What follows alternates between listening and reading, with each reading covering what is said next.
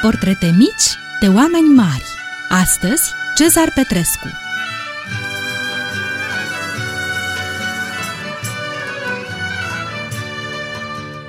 Dragii noștri prieteni, dacă vreodată vă întreabă cineva cine a scris Fram, ursul polar, voi să-i spuneți răspicat, știu, Cezar Petrescu. Și dacă se întâmplă să nu fi citit până acum această carte, nu mai pierdeți nicio clipă. Mergeți, căutați-o și luați-o cu voi acasă.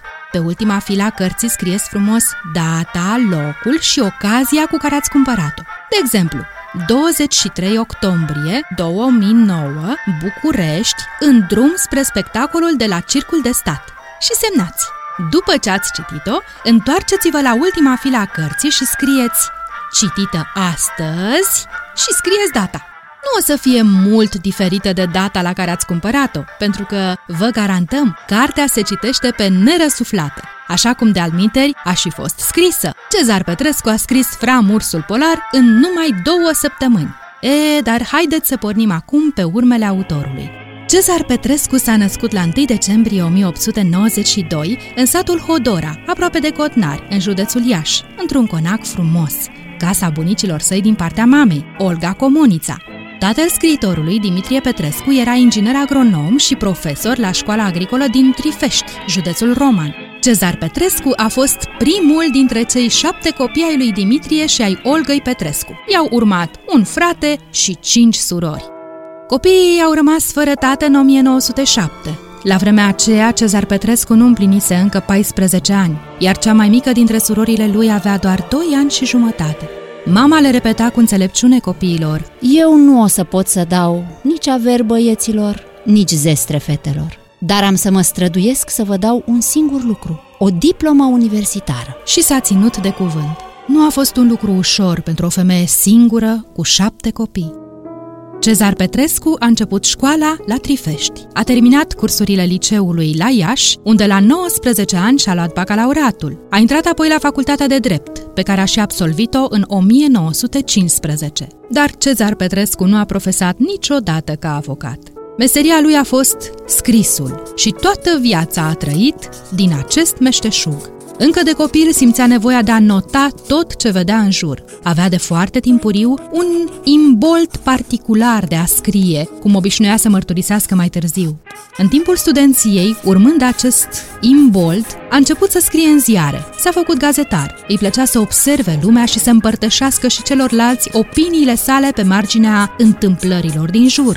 În 1918, la 26 de ani, Cezar Petrescu a părăsit Iașul și s-a mutat la București.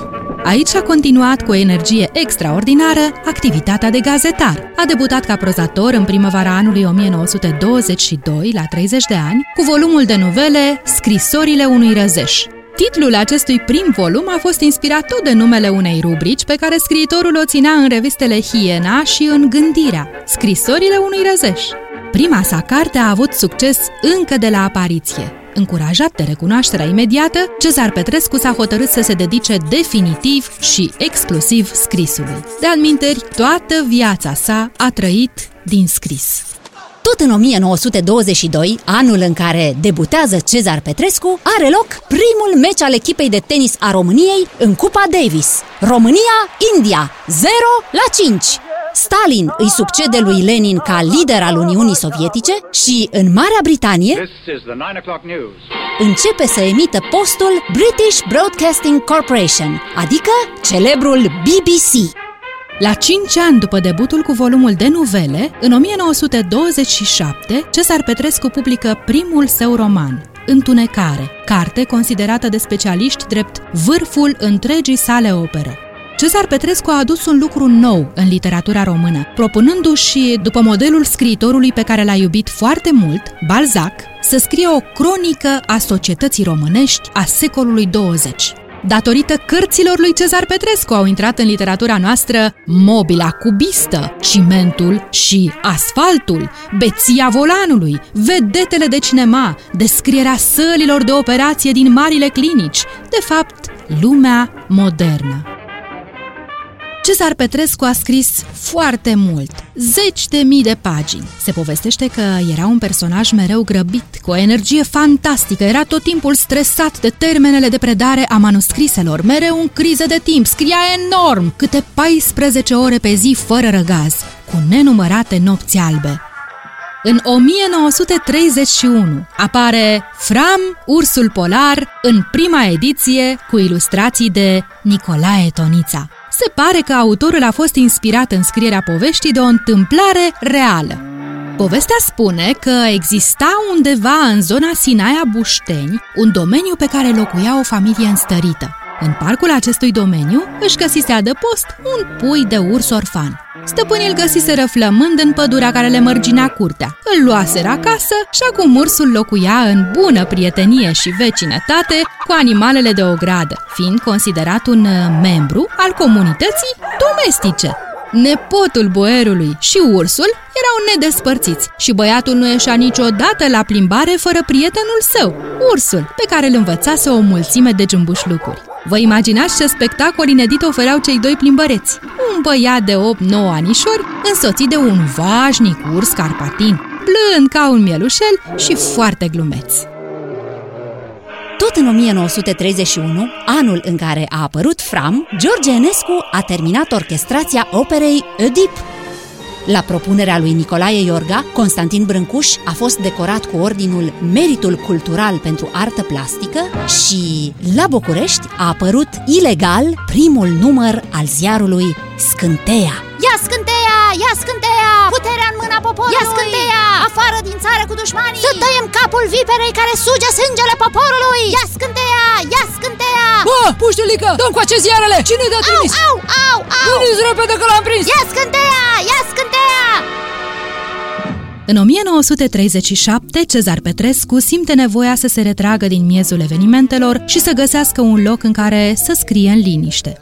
Alege o casă în Bușteni, pe strada Tudor Vladimirescu, la numărul 2, în localitatea de munte de la Poalele Bucegilor, există încă frumoasa clădire, astăzi devenită muzeu, în care Cezar Petrescu a locuit timp de 24 de ani. Semnele trecerii lui sunt impresionante. Faceți o vizită! Veți descoperi o lume minunată, străjuită de o monumentală bibliotecă în care scriitorul a adunat peste 10.000 de cărți rare, o adevărată comoară. Așa a fost Cezar Petrescu, un bărbat de statură potrivită, cap semeț pe umeri puternici, priviri și mișcări iuți, nervoase ca și vorba, radiind o energie rar întâlnită. Totdeauna ras proaspăt și îngrijit, în costume elegante, de obicei de nuanță gri, cu linia pantalonului călcată impecabil și o cămașă ca spuma, iar ca unealtă obișnuită de lucru la masa de scris, Cezar Petrescu folosea tocul de lemn cu peniță și călimara de cerneală. Ați ascultat portrete mici de oameni mari, Cezar Petrescu.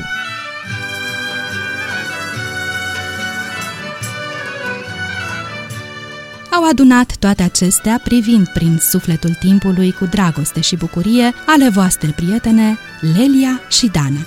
Și de v-a plăcut, vă așteptăm din nou cu o altă poveste mică despre un om mare.